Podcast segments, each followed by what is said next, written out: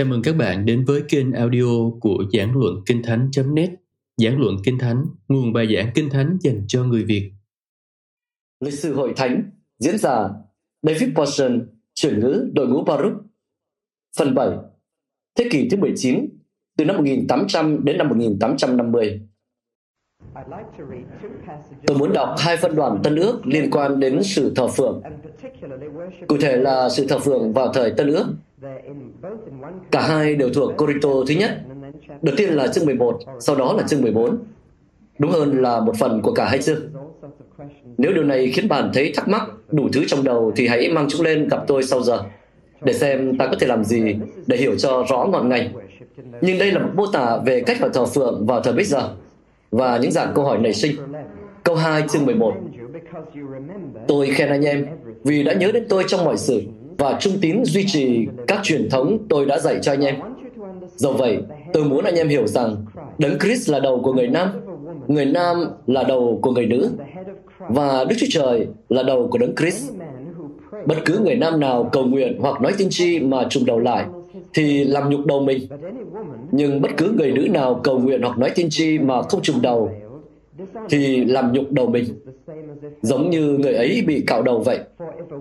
Nếu người nữ không chụp đầu thì hãy cắt tóc đi. Nhưng nếu người nữ xem việc cắt tóc hay cạo đầu là xấu hổ thì hãy chùm đầu lại. Người nam là hình ảnh và vinh quang của Đức Chúa Trời nên không được chùm đầu. Nhưng người nữ là vinh quang của người nam vì người nam không được tạo dựng từ người nữ, nhưng người nữ từ người nam. Người nam cũng không được tạo dựng vì người nữ, nhưng người nữ vì người nam. Bởi đó, vì các thiên sứ, người nữ phải đội trên đầu dấu hiệu của thẩm quyền. Tuy nhiên trong Chúa thì không phải nữ độc lập với nam, hoặc nam độc lập với nữ.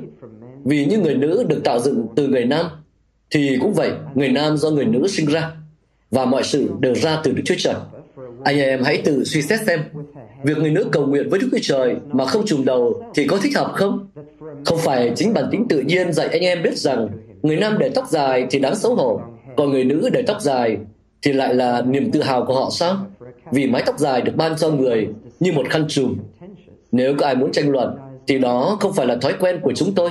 Các hội thánh của Đức Chúa Trời cũng không có thói quen ấy nữa. Còn về những lời chỉ dạy sau đây, tôi không thể khen anh em vì sự nhóm họp của anh em không đem lại điều tốt hơn mà còn tệ hơn. Trước hết tôi nghe rằng khi nhóm lại trong hội thánh thì anh em có sự chia rẽ. Tôi tin điều này có phần đúng.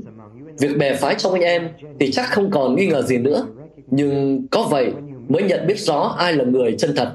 Khi anh em nhóm họp lại, không phải là để dự tiệc thánh của Chúa nữa. Vì lúc anh em ăn, ai nấy đều vội vã ăn bữa riêng của mình. Đến nỗi người này thì đói, còn kẻ kia thì no say. Anh em không có nhà riêng để ăn uống sao? Hay là anh em khinh biệt hội thánh của Đức Chúa Trời và sỉ nhục những người thiếu thốn? Tôi phải nói gì với anh em đây? Có nên khen anh em trong việc này chăng? Không, tôi không khen đâu. Vì tôi có nhận nơi Chúa điều tôi đã dạy cho anh em. Ấy là trong đêm Chúa là Đức Chúa Giêsu bị phản đổ, Ngài lấy bánh, tạ ơn rồi bẻ ra mà phán rằng, này là thân thể ta vì các con mà phó cho. Hãy làm điều này để nhớ đến ta. Cùng một cách ấy, sau khi ăn bữa tối rồi, Ngài lấy chén và phán rằng, chén này là giao ước mới trong huyết ta. Hãy khi nào các con uống, hãy làm điều này để nhớ ta. Vậy mỗi lần anh em ăn bánh này, uống chén này, thì rao giảng sự chết của Chúa cho đến lúc Ngài đến. Như vậy chúng ta thấy là cả nam lẫn nữ đều nói tiên tri và cầu nguyện. Nhưng phụ nữ trùng đầu khi làm như vậy, còn đàn ông thì không. Tiệc thánh mà họ dự là một bữa ăn thực thụ, trọn vẹn. Họ đã ăn uống cùng nhau giống như bữa tối cuối cùng với Chúa Giêsu. Ban đầu thì đó là một bữa ăn. Là giờ đến chương 14 và phát đoạn này hoàn thiện bức tranh về cách người ta thờ phượng vào những ngày đầu. Câu 26 của chương 14. Thưa anh em, phải làm như thế nào đây? Khi anh em nhóm lại, người thì có bài thánh ca, người thì có lời dạy dỗ, người thì có sự mặc khải, người thì có tiếng lạ, người thì có sự thông dịch tiếng lạ. Hãy thực hiện tất cả để xây dựng hội thánh. Nếu có người nói tiếng lạ, thì chỉ nên hai hoặc ba người là tối đa. Mỗi người nói theo thứ tự và phải có người thông dịch. Nếu không có ai thông dịch, thì người nói phải yên lặng, chỉ nói với chính mình và với Đức Chúa Trời. Cũng chỉ nên có hai hoặc ba người nói tiên tri mà thôi. Còn những người khác thì cân nhắc điều họ nói. Nhưng nếu có ai ngồi đó nhận được sự mặc khải, thì người đang nói phải yên lặng. Vì mỗi người trong anh em có thể lần lượt nói tiên tri, để ai nấy đều được học hỏi, ai nấy đều được khích lệ. Tâm linh của các nhà tiên tri phải thuận phục các nhà tiên tri. Vì Đức Chúa Trời không phải là Đức Chúa Trời của sự hỗn loạn, nhưng của sự bình an. Như trong tất cả các hội thánh của các thánh đồ, phụ nữ phải giữ yên lặng trong hội thánh. Họ không được phép nói, nhưng phải thuận phục như luật pháp đã dạy. Nếu muốn tìm biết điều gì, họ nên hỏi chồng mình ở nhà, vì phụ nữ nói giữa hội thánh là điều đáng xấu hổ. Có phải lời Đức Chúa Trời phát xuất từ anh em hay chỉ đến với riêng anh em thôi sao? Nếu ai nghĩ rằng mình là nhà tiên tri hay có các ân tứ thuộc linh, thì người ấy cần hiểu rằng những gì tôi viết cho anh em đây là mệnh lệnh của Chúa. Nếu ai xem thường điều ấy, thì đừng quan tâm đến họ. Cho nên thưa anh em, hãy ao ước ân tứ nói tiên tri và đừng ngăn trở việc nói các tiếng lạ. Nhưng hãy thực hiện mọi sự một cách thích hợp và trật tự. Tôi nghĩ là thực sự rất khó để một hội thánh ngày nay khẳng định rằng sự thờ phượng của họ giống hệt với Tân ước.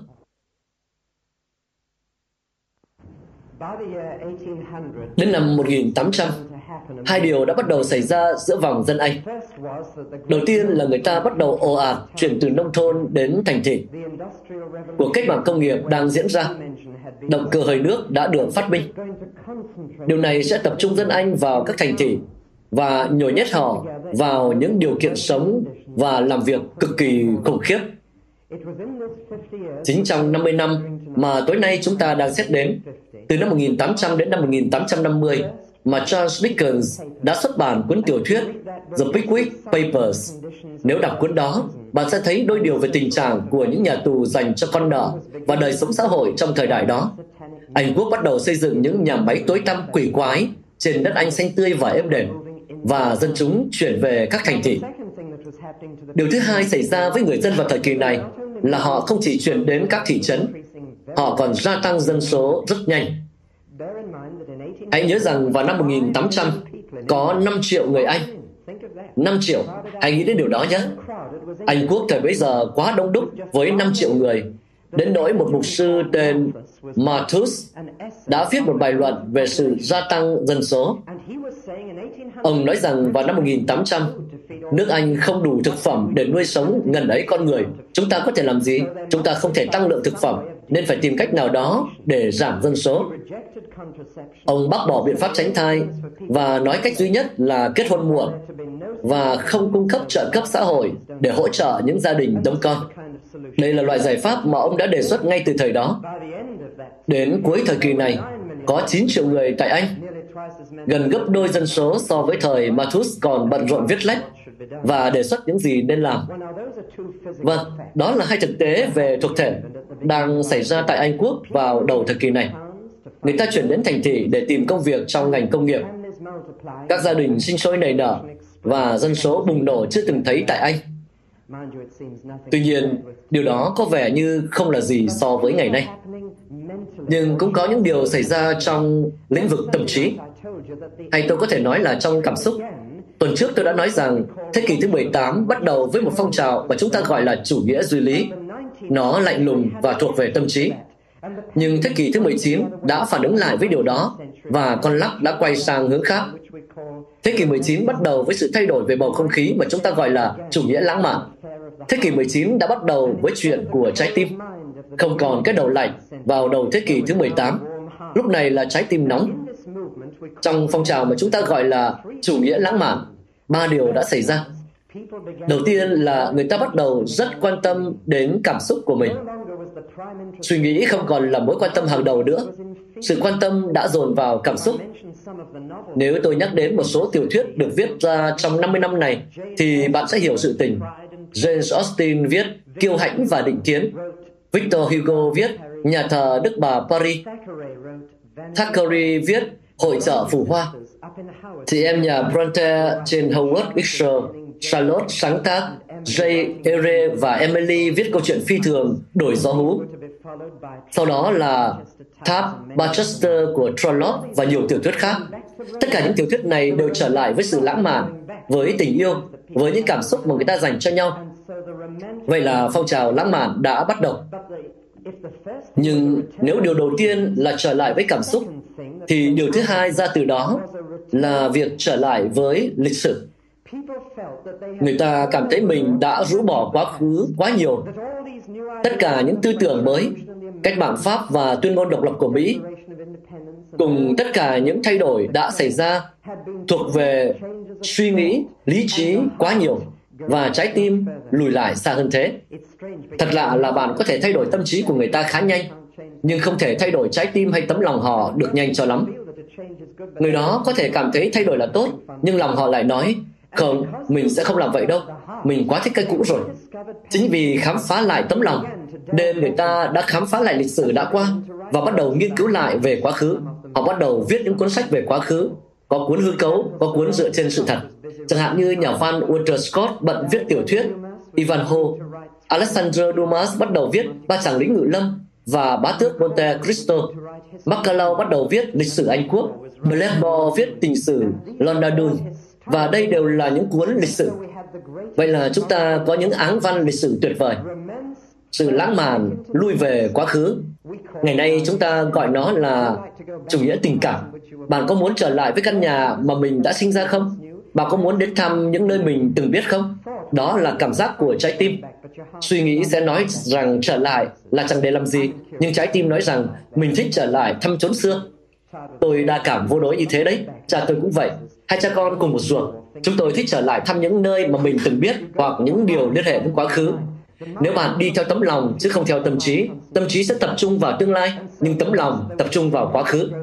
Như vậy là có một sự gia tăng vượt bậc trong cảm xúc, hai là có cảm xúc với lịch sử, và ba là điều này tác động mạnh đến việc đưa tâm trí con người trở lại với tôn giáo. Vì tôn giáo chỉ bởi tâm trí sẽ quá lạnh lùng và cứng nhắc, nhưng tôn giáo của trái tim sẽ chạm đến người ta. Một số những bài thánh ca viết trong thời kỳ này thực sự chạm đến trái tim. Để chứng minh cho điều đó, bài thánh ca cuối cùng mà chúng ta sẽ hát trong buổi nhóm này là Cầu Chúa ở bên tôi hoài hay Xin Chúa ở cùng con. Nếu có bài thánh ca lãng mạn nào thì chính là nó. Nếu có bài thánh ca nào chạm đến những cảm xúc sâu thẳm thì chính là nó. Cho tới ngày nay, nó vẫn được hát lại tại những trận bóng vì sâu thẳm trong lòng người ta có sự lãng mạn. Người ta đa cảm, người ta thích những cảm xúc. Và một bài thánh ca như vậy sẽ chạm đến cảm xúc. Những thanh âm đứt đoạn sẽ lại rung lên lần nữa. Tất cả những điều này đã vừa giúp cho tôn giáo. Cho nên không có gì đáng ngạc nhiên khi tôi nói với bạn rằng trong 50 năm đầu của thế kỷ thứ 19, tôn giáo lại nở rộ. Những nhóm người khác nhau mà chúng ta đã nói đến trong bức tranh lịch sử. Người Anh giáo, người giám lý, người Baptist, người theo thể chế hội chúng, hội bạn hữu và những người khác. Tất cả đều lan nhanh như đám cháy, đặc biệt là những người không tuân thủ. Họ đã sớm vượt xa giáo hội Anh về sự tăng trưởng. Năm 1800, 5% những người đi hội thánh là những người không tuân thủ. Nhưng năm 1850 đã lên đến 50%. Thế kỷ thứ 19 là thế kỷ tuyệt vời của những người không tuân thủ và các hội thánh tự do, đặc biệt là người giám lý, sau đó là người Baptist. Đây là kỷ nguyên vĩ đại của các hội thánh tự do, những người không tuân thủ, người biệt giáo. Tại Scotland, họ cũng được gọi như vậy. Họ không chỉ gia tăng, mà tôi e là họ còn chia tách. Nhưng không hiểu sao tôi học được điều này từ lịch sử, rằng trong thời kỳ tăng trưởng và mở rộng, thì các hội thánh lại chia tách. Nhưng người ta lại bàn đến sự hiệp nhất vào lúc các hội thánh suy giảm. Nghe thì có vẻ sai, nhưng tôi muốn bạn suy ngẫm về điều đó. Một sinh vật sống sẽ lớn lên nhờ phân chia. Đó là bài học sinh học mà tôi rút ra trong phòng thí nghiệm. Nhưng những nơi mà hội thánh đang tăng trưởng trên thế giới ngày nay lại là những nơi mà phần lớn những sự chia rẽ đang xảy ra. Những nơi mà người ta bận tâm đến sự hiệp nhất lại là những nơi hội thánh đang suy giảm. Tôi không lấy đó để biện minh cho sự chia rẽ. Tôi chỉ chỉ ra một thực tế lịch sử rằng sự chia rẽ và mở rộng đi liền với nhau. Rằng một hội thánh sống động dường như sẽ tiếp tục phân chia và tăng trưởng theo cách đó. Rằng khi bạn cố gắng gom mọi thứ lại với nhau thì hội thánh lại ngừng tăng trưởng. Điều này có thể áp dụng với các hội thánh địa phương cũng như những hội thánh khác. Càng lớn thì bạn càng ít tăng trưởng, càng phân chia thì càng tăng trưởng mạnh. Phân chia tế bào là cách mà hội thánh mở rộng qua các thế kỷ. Tùy có sự chia rẽ xảy ra, hội thánh giám lý chia thành ít nhất ba nhóm chính trong thời kỳ này. Hội thánh Scotland chia làm đôi và nhiều sự phân rẽ khác. nhưng vẫn có cảm giác rằng dù vậy, chúng ta hãy cứ liên kết với nhau. Chính trong 50 năm này mà sáu hội thánh Baptist đã tập hợp lại và thành lập Liên hiệp Baptist. Một trong sáu hội thánh đó là Gohin Transform St. Peter này. Hãy nhớ rằng hội thánh này đã thay đổi rất nhiều và Liên hiệp Baptist đã thay đổi còn nhiều hơn thế kể từ thời kỳ đó. Vì lúc bấy giờ, hội thánh này còn là một hội thánh Baptist nghiêm ngặt và cặn kẽ. Nhiều người trong anh chị em ở đây sẽ không được nhận tiệc thánh, không được trở thành thành viên đâu. Hãy nhớ rằng Liên hiệp Baptist thời đó là một liên hiệp nghiêm ngặt và cặn kẽ. Nhưng đó là một trong những bằng chứng chỉ ra rằng dù có nhiều sự chia rẽ và tăng trưởng, họ vẫn muốn sát cánh với nhau. Một ví dụ khác là những hiệp hội khác nhau ra đời ở ngoài các hệ phái nhưng lại tác động đến chúng. Một người phụ bán phải tên là George Williams đã quyết định lập ra một phong trào mới để đoạt được những người trẻ tuổi cho Đấng Chris. Ông gọi nó là Hiệp hội Thanh niên Cơ đốc, YMCA, và nó đã lan ra khắp thế giới. Hãy nhớ rằng vào thời của ông, một điều kiện để gia nhập, thậm chí để được sử dụng cơ sở của họ, là đưa ra bằng chứng rõ ràng về việc đã được tái sinh trong Đức Christ. Và chữ C, cơ đốc trong YMCA được nhấn mạnh đặc biệt hơn nhiều so với thời nay.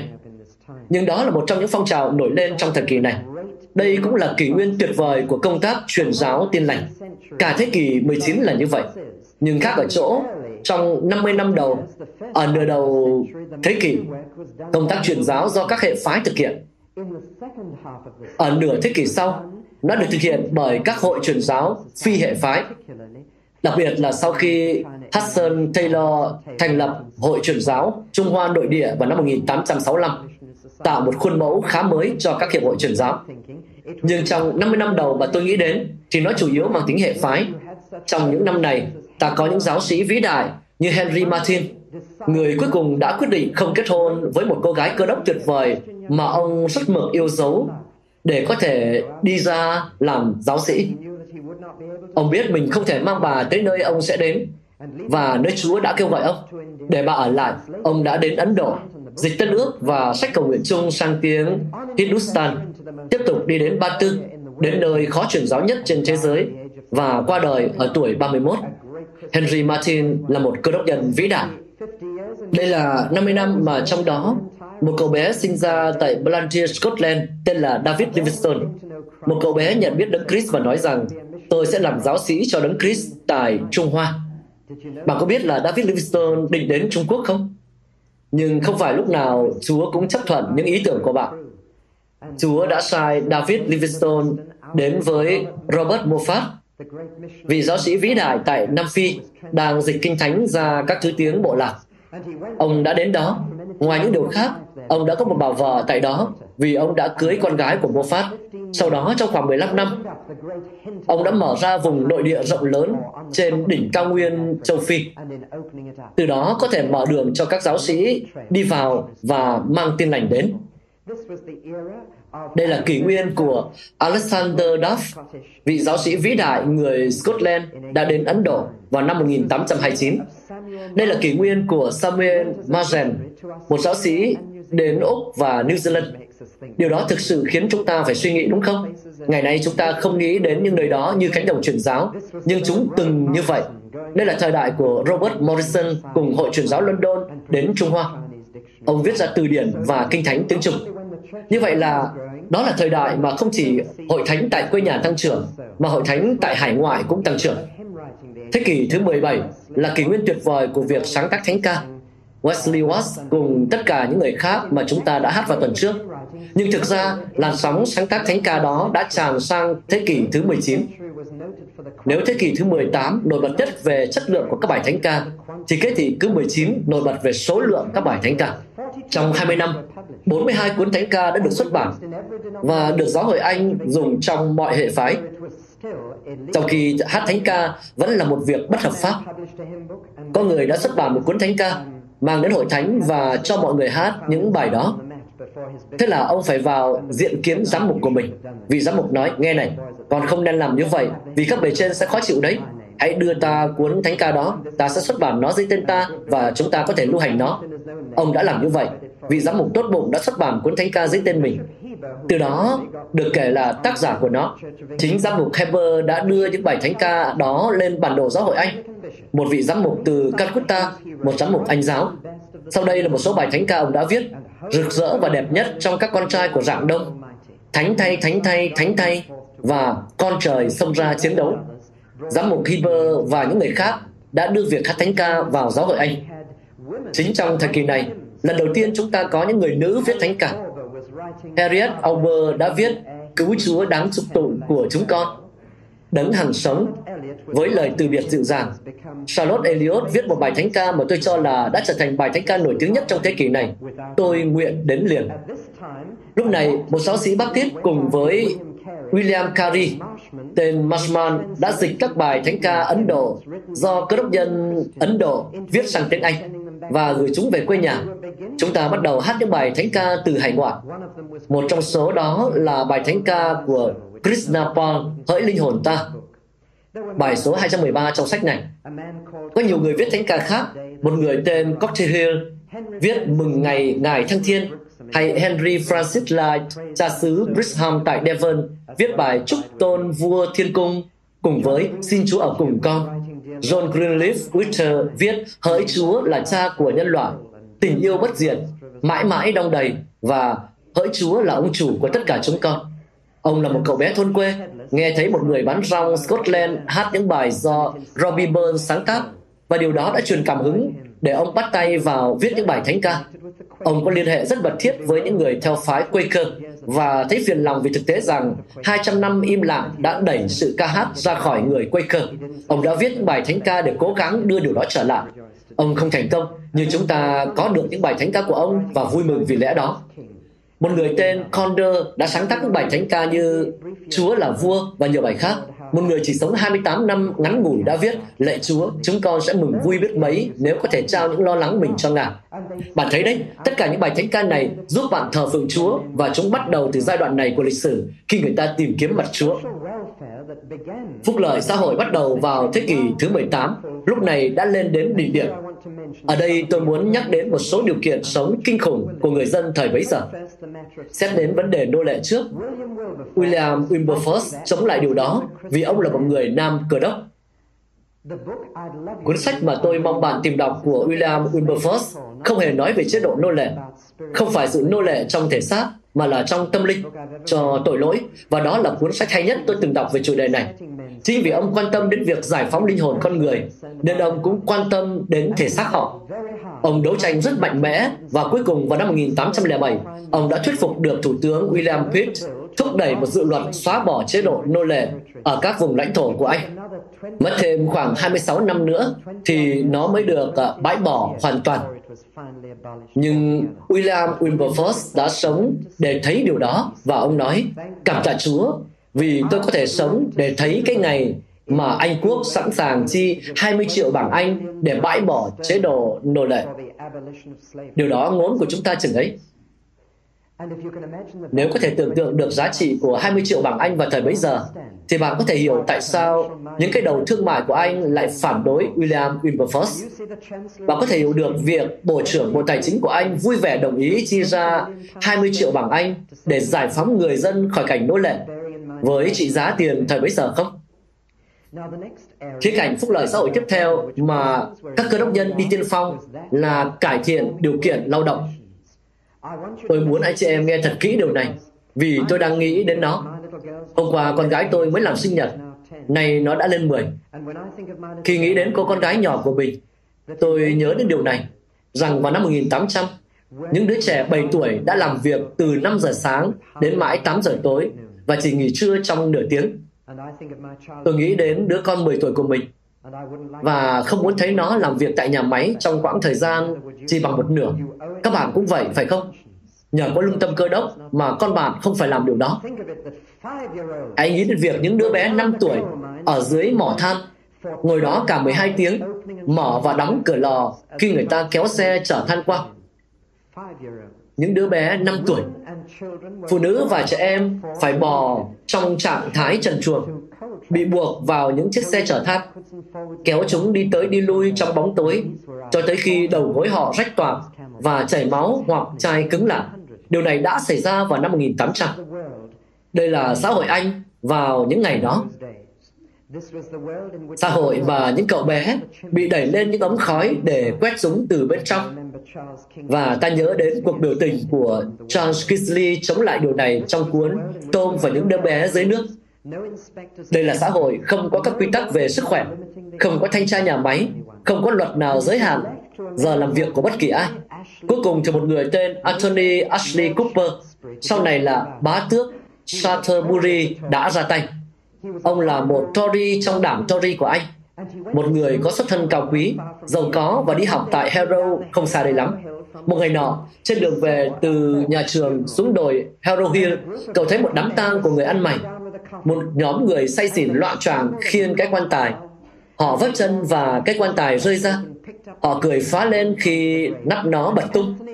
Họ nhặt các mảnh lại và đi tiếp ra mộ. Anthony Ashley Cooper không bao giờ quên điều đó. Vì đến lúc này ông đã là một người tin Chúa Giêsu nên ông nói Chúa ơi, con sẽ dành cả đời con cho những người nghèo trong xứ này nếu Ngài chỉ cho con cách làm. Nhiều năm sau đó, lời cầu nguyện này mới được đáp lời, nhưng nó đã được đáp lời.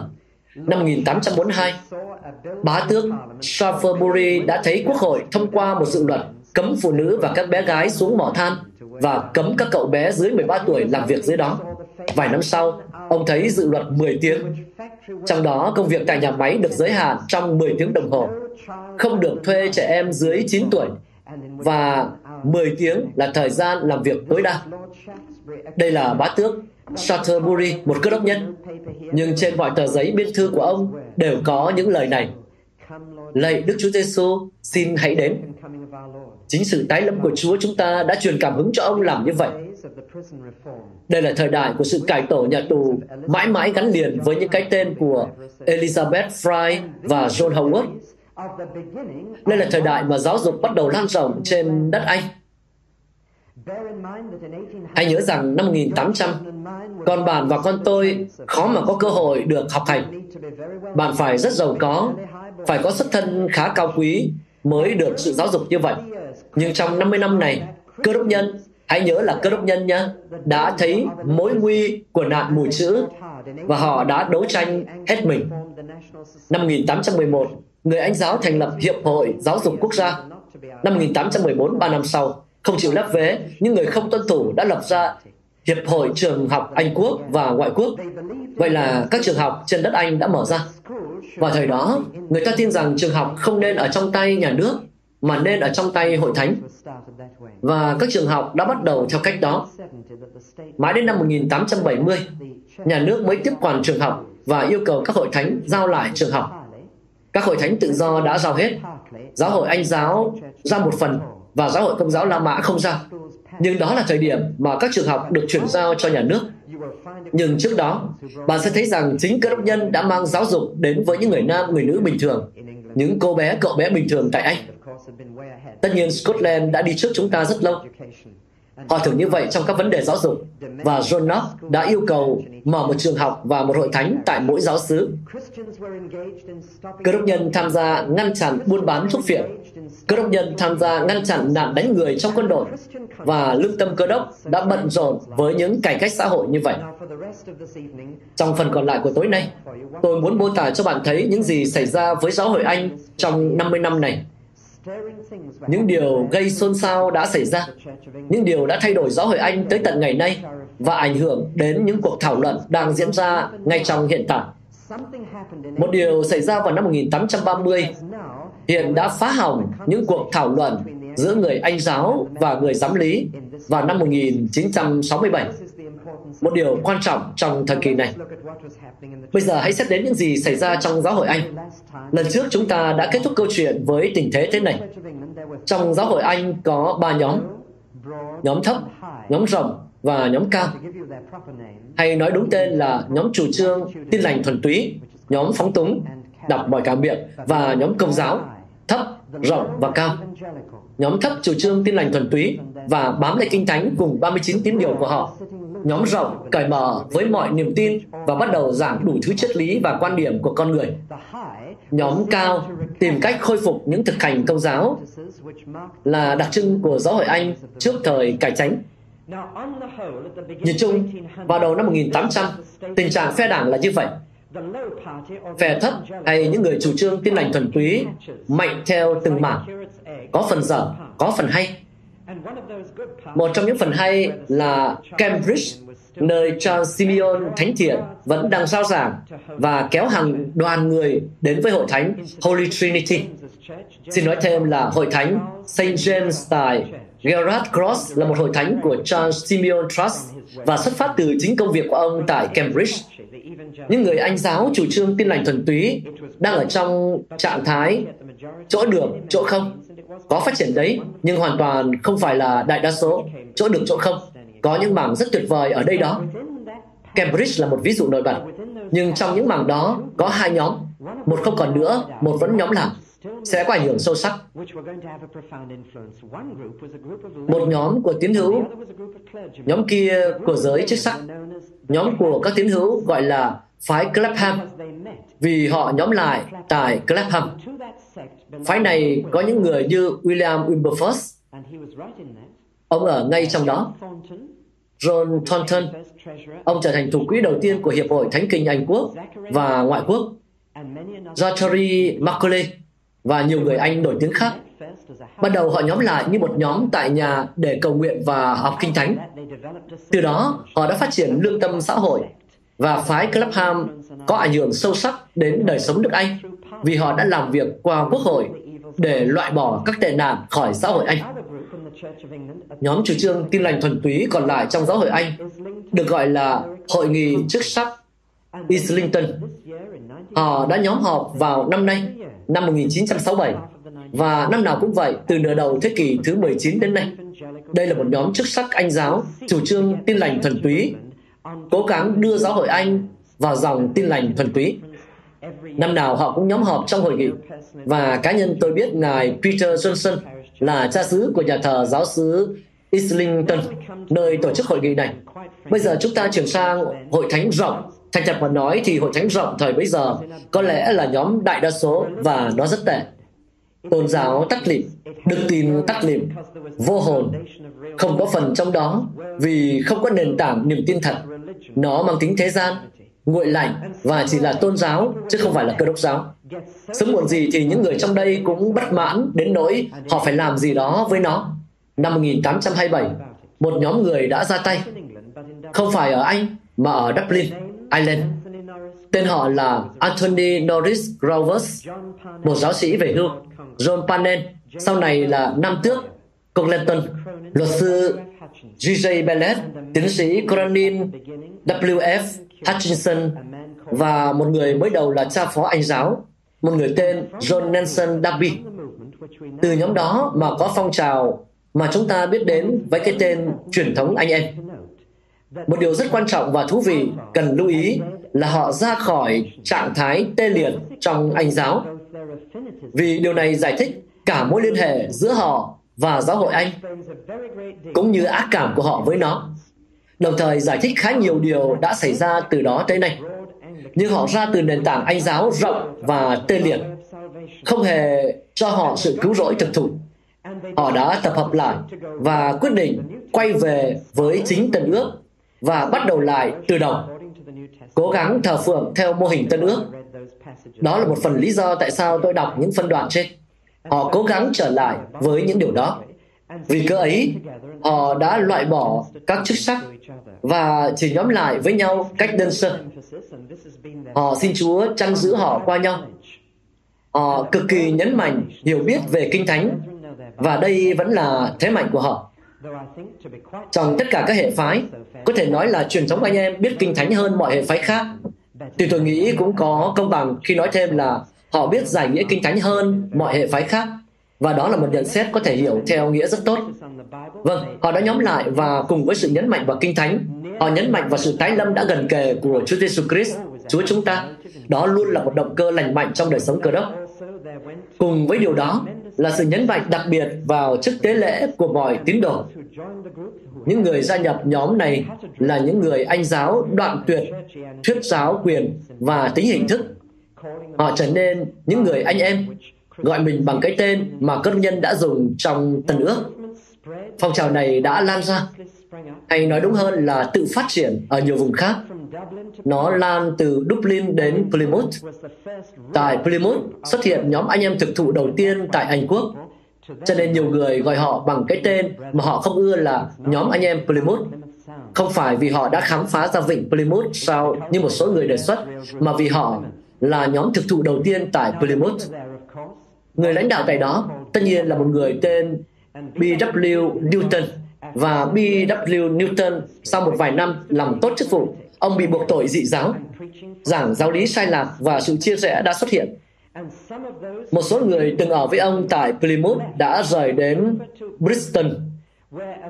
Tại đó, một nhà nguyện đã phát triển dạng thờ phượng và truyền thống hội thánh rất gần với họ. Nó được gọi là nhà nguyện Bethesda. Lần cuối cùng tôi đến đó để dự lễ cưới của một chuyên viên y tế từ Aden hiện đã làm bác sĩ ở ngoài đảo New Guinea. Nhưng tại nhà nguyện Bethesda có hai người lãnh đạo một hội chúng thuộc dòng anh em. Một là George Muller, một người có đức tin cực kỳ lớn, đã chứng kiến một triệu bảng Anh rót vào hỗ trợ một trại trẻ mồ côi vẫn còn đến ngày nay tại Bristol và là một trong số ít trại trẻ mồ côi không bao giờ rêu rao nhu cầu của mình. Henry Craig nữa. Henry Craig và George Muller đã gom lại những mảnh vỡ từ vụ chia rẽ xuất hiện vì cớ Newton. G.N. Darby không hài lòng với điều này. Nói rộng ra thì G.N. Darby đã trở thành lãnh đạo của nhóm anh em độc nhất. Còn George Muller và Henry Craig là những người tiên phong của nhóm anh em cởi mở. Điểm khác nhau giữa họ khá đơn giản. Nhóm anh em cởi mở có giao thiệp với cơ đốc nhân bên ngoài, còn nhóm anh em độc nhất thì không. Một điểm khác biệt khác là nhóm anh em cởi mở là những hội thánh hoàn toàn độc lập, tự điều hành công việc của mình. Còn nhóm anh em độc nhất được tổ chức tập trung từ trên xuống hơn. Điều này cũng giải thích tại sao nếu có người tốt đứng đầu thì sẽ có tác động tốt từ trên xuống dưới. Nhưng nếu đặt sai người đứng đầu thì ngay lập tức nó sẽ ảnh hưởng đến mọi bộ phận của phong trào. Từ việc làm tuyên úy trong quân đội, có thể nói tôi luôn thấy lòng mình rộn ràng khi thấy có người đăng ký trên thẻ là thuộc nhóm anh em. Vì một lý do nào đó họ phải đăng ký vào quân đội dưới cái tên nhóm anh em Plymouth. Đó là danh hiệu chính thức duy nhất được nữ vương Anh công nhận. Nhưng tôi phát hiện ra rằng nếu thấy nó trên một tấm thẻ, tôi có thể chắc chắn rằng mình sẽ có một cơ đốc nhân đứng vào hàng ngũ, rằng người đó sẽ là một quân nhân ưu tú. Nhưng nếu thấy những hệ phái khác, thì tôi có thể gặp một số thanh niên tốt và một số người hoàn toàn chỉ là tin Chúa trên danh nghĩa.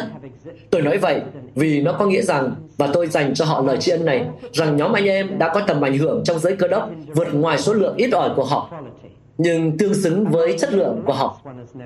Một trong những thiếu sót chính mà người ta nhận thấy là thiếu lương tâm xã hội và hoạt động xã hội. Công tác cải cách xã hội và loại bỏ các tệ nạn vào thế kỷ thứ 19 chủ yếu do người Anh giáo chủ trương tin lành thuần túy và phái Clapham mà tôi đã nhắc đến đảm trách. Bây giờ tôi đến với một điều lớn lao khác đã xảy ra tại giáo hội Anh và với điều này tôi chuyển sang phe hội thánh cao. Phe hội thánh thấp trong giáo hội Anh có phái Clapham cho các tín đồ và hội nghị chức sắc Islington cho các mục sư. Hội thánh rộng đã trở nên tê liệt, đậm chất thế gian và nguội lạnh. Để phản ứng lại, nhóm anh em cơ đốc nhân đã xuất hiện như một nhóm riêng biệt. Nhưng hội thánh cao vào năm 1830 đã nhận được một cú hích mạnh, một cú hích mạnh và tất cả đã bắt đầu cách đây 40 dặm tại Oxford. Nó được gọi là phong trào Oxford. Và điều đó xảy ra như sau. Vào năm 1828, đạo luật kiểm thử đáng ghét đã bị bãi bỏ. Đạo luật kiểm thử cấm người công giáo La Mã và người không tuân thủ trở thành thành viên của Quốc hội. Vậy là vào năm 1828, người không tuân thủ và người công giáo La Mã có thể trở thành thành viên của Quốc hội Anh. Hãy nhớ rằng lúc bấy giờ, Quốc hội Anh kiểm soát giáo hội Anh và giới chức sắc Anh giáo chợt nhận ra rằng những người không tuân thủ và người công giáo sẽ kiểm soát hội thánh của họ. Điều này đã báo động một nhóm người Anh giáo thấy được mối nguy trong điều này. Những người Anh giáo tại Oxford được lãnh đạo bởi những cái tên sau. John Henry Newman, Richard Harrow Frost, Edward Pusey, John Kimber và Faber. Tình cờ thì bốn bài thánh ca mà tối nay chúng ta hát do Newman, Pussy, Faber và Kimball sáng tác. Họ đã sáng tác bốn bài đó. Những người này đã tập hợp lại với nhau và nói thế này. Chúng ta phải ngay lập tức đưa hội thánh trở lại như cũ, đặt nó trở lại trong tay Đức Chúa Trời và ra khỏi tay con người. Đó là mục tiêu của họ. Họ nói, chúng ta phải coi hội thánh là điều thiêng liêng, chứ không thuộc về con người. Không phải thứ để các thành viên quốc hội đưa đẩy, mà là điều để Đức Chúa Trời dẫn dắt. Chúng ta phải làm điều đó như thế nào? Vì đang ở giữa phong trào lãng mạn nên họ nói, chúng ta sẽ làm điều đó bằng cách trở lại như trước đây. Thay vì trở lại với Tân ước như nhóm anh em đã cố gắng làm, họ nói, chúng ta sẽ trở lại với thời Trung Cổ, với những giáo phụ Latin và Hy Lạp. Họ đã bắt đầu làm như vậy. Thế là họ bắt đầu dạy những điều khác lạ nhất. Họ đã xuất bản chúng thành một loạt những cuốn tiểu luận nhỏ tổng cộng khoảng 120 cuốn. Cho nên một số người coi đây là phong trào tiểu luận. Họ dạy một số điều như sau. Họ nói, một, chỉ những mục sư được các giám mục tấn phong mới là mục sư hợp lệ. Hai, chỉ những giám mục có thể thừa nhận sự kế nhiệm bắt nguồn từ 2.000 năm trước với Đấng Christ mới là giám mục hợp lệ. Ba, họ nói rằng khi một đứa trẻ được bắp tem thì nó được tái sinh trong thánh linh và trở thành một cơ đốc nhân. Bốn, họ nói rằng một linh mục hay thầy tế thực sự biến bánh và rượu thành thân thể và dòng huyết của Đấng Christ. Năm, và điều này thật sự đưa họ đến chỗ sôi hỏng bỏng không. Năm, họ nói thế này, John Henry Newman đã viết thế này trong một tiểu luận của ông, rằng một chức sắc trong giáo hội Anh hoàn toàn có thể nói rằng người đó tin vào 39 tín điều và có quyền gắn cho chúng những ý nghĩa riêng. Đây là một cú đòn vào chính giữa giáo hội Anh và nó đã dấy lên sự xáo động lớn đến nỗi John Henry Newman phải rời đi và gia nhập giáo hội công giáo La Mã, trở thành một hồng y trong đó. Và nhiều người thuộc phong trào Oxford cũng làm như vậy. Bi kịch là ở chỗ họ không làm thế ngay từ đầu vì tác động của những điều họ làm. Thay vì tan tành khi họ rời đi, gia nhập công giáo và giáo hội nói rằng chúng ta có những giám mục bắt nguồn từ thời đầu. Công việc của họ đã thay đổi hẳn giáo hội Anh. Để tôi đọc một đoạn từ bài viết của một giám mục tên là Knox vào năm 1933. Ông viết, có lẽ cả Newman và Pussy cũng sẽ sững sờ nếu họ có thể nhìn thấy cảnh tượng phát sinh từ những việc mình làm và thấy các giám mục ăn vận những bộ lễ phục cầu kỳ giới chức sắc và các hội thánh được trang hoàng đến nỗi không thể phân biệt nổi với các nhà thờ công giáo những bức hình của nữ đồng trinh Mary với những cây nến thắp phía trước hộp đựng, bình đựng thánh thể cùng những bằng chứng tương tự của việc thờ phượng bánh thánh và có thể nghe thấy tiệc thánh được dâng cho người sống và kẻ chết. Đó là lời một giám mục vào năm 1933. Phong trào này tìm cách làm điều tốt nhưng lại mang thực hành công giáo trở lại giáo hội Anh. Và bạn có thể thấy ảnh hưởng của phong trào này đến hầu hết các hội thánh giáo xứ tại đây, tại Anh quốc này. Sau khi nói tất cả những điều chỉ trích như vậy, tôi nghĩ điều bi thảm nhất đã xảy ra với giáo hội Anh kể từ cuộc cải tránh, và điều đó đã phá hỏng những cuộc đối thoại với giáo hội giám lý vào thời điểm hiện tại khiến những cuộc đối thoại đó dừng lại là việc người công giáo Anh cứ khăng khăng giữ quan điểm của phong trào Oxford rằng mọi hội thánh hiệp nhất phải có sự kế nhiệm của các giám mục từ thời Trung Cổ trở đi và qua thời kỳ Trung Cổ. Tuy vậy, có thể nói rằng họ cũng đã làm nhiều điều tốt. Tôi đã cố ý chọn bốn bài thánh ca công giáo Anh. Bài thứ năm mà chút nữa chúng ta sẽ hát. Năm bài thánh ca trong buổi lễ này đều của người công giáo Anh. Chúng là những bài thánh ca thể hiện lòng mộ đạo sâu sắc. Có thể nói vì họ nghiêm túc với tôn giáo, vì họ khao khát rằng hội thánh phải là một điều thiên thượng, vì họ lấy Đấng Christ làm trọng tâm trong suy nghĩ, nên tôi thấy mình có nhiều điểm chung với người Anh giáo ở phe cao hơn nhiều so với phe rộng. Tôi nghĩ những người Anh giáo chủ trương tin lành thuần túy cũng nói với bạn điều tương tự. Giá như chúng ta có thể bỏ đi khía cạnh công giáo, khía cạnh giám mục cùng tất cả những lễ phục, lễ nghi và nghi thức của nó. Tôi không nghĩ là cần có chúng thì mới trở thành hội thánh đúng nghĩa, mà cần lấy đấng Christ, Chúa cứu thế làm trung tâm. Hãy nghe một bài thánh ca mà những người này đã viết. Để tôi tìm tờ ghi chú. Đây rồi. John Cable viết bài Phước cho những người có lòng trong sạch mà chúng ta hát. Cùng bài Luôn tươi mới mỗi ban mai là tình yêu. John Henry Newman viết ngợi khen đấng chí thánh trong nơi cao, dẫn còn đi tới, đi tới giữa khơi mịt mùng. Tôi nhớ một cặp đôi đã hỏi tôi là họ đưa bài đó vào lễ cưới của mình có được không? Tôi nghĩ chọn bài động thật. Rồi Fiber viết bài Chúa kỳ diệu và rộng lớn thay ân trạch Chúa Giêsu. Buzi viết Chúa của đời sống ta, Chúa của sự cứu rỗi chúng ta. Những người khác đã viết bài Hỡi người tin Chúa hãy mừng vui, thành Jerusalem bằng vàng, ôi đoàn lữ khách hạnh phúc, giữa tuyết trời đông. Hợp với tối nay nhất, lẽ ra chúng ta nên hát bài đó. Giêsu ơi, chỉ nghĩ đến Ngài thôi, nắng mai rạng rỡ khung trời. Họ cho chúng ta một số bài thánh ca hay nhất. Tôi sẽ nói với bạn điều này. Trong thánh ca của người công giáo Anh, bạn sẽ luôn thấy từ thánh. Bạn có để ý thấy điều đó trong những bài thánh ca chúng ta đã hát tối nay không? Bạn sẽ luôn cảm nhận được rằng Đức Chúa Trời thánh khiết, rằng hội thánh cần phải thánh khiết. Bi kịch là ở chỗ, họ đã pha trộn quá nhiều sự hoài cổ, hoài cổ lãng mạn, trở lại với lễ nghi và nghi thức thời Trung Cổ và làm lu mờ lòng mộ đạo sâu sắc là trọng tâm của nó. Tôi phải kết thúc rồi. Chúng ta kết thúc vào cuối năm 1850 và chúng ta đã học được đủ nhiều từ đó. Tôi hy vọng và mong đến buổi tối khi tôi xét đến 50 năm tuyệt vời nhất từ góc độ của những người chủ trương tiên lành thuần túy.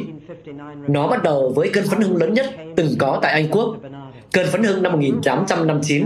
Từ đó mà ra những người như tiến sĩ Bernardo. Nó tiếp diễn và tác động đến những người như Hudson Taylor, City Stott, D.N. Moody. Những cái tên vĩ đại và đầy ý nghĩa với chúng ta đã xuất hiện trong nửa sau của thế kỷ thứ 19. Nhưng đó là một câu chuyện khác. Tôi kết thúc thế này được không? Có hai người đang bận rộn viết vào năm 1850.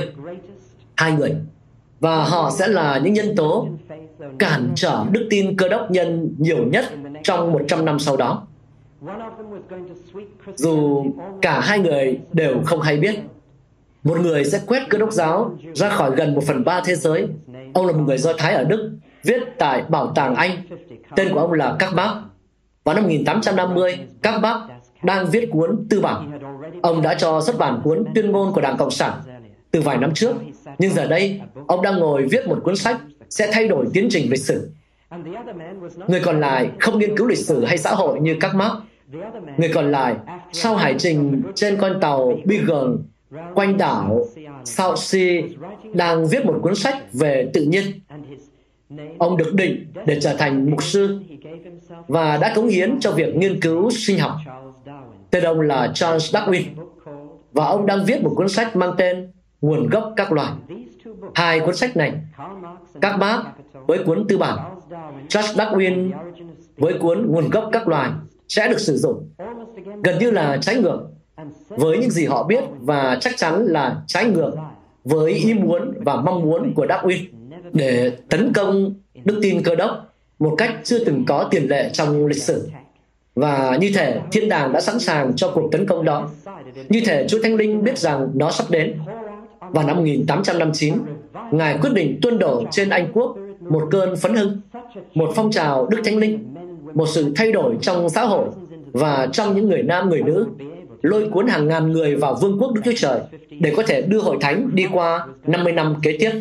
Đấng Christ sẽ giữ hội thánh Ngài. Đấng Christ sẽ xây dựng hội thánh Ngài. Ngài không bảo chúng ta làm vậy, mà nói ta sẽ xây dựng hội thánh ta. Khi nghiên cứu lịch sử của hội thánh, tôi có thể thấy Đấng Christ đứng rất gần. Ngài sai phái thánh linh Ngài đến khi cần để làm mạnh mẽ dân Ngài, để dìu họ vượt qua. Và một hội sẽ không bao giờ biến mất khỏi thế giới chúng ta là hội thánh của Chúa Giêsu Christ. Hội thánh sẽ không biến mất cho tới khi Ngài trở lại. Khi ấy, hội thánh sẽ trọn vẹn ở với Ngài trong vinh quang, ngợi khen ngay danh Ngài.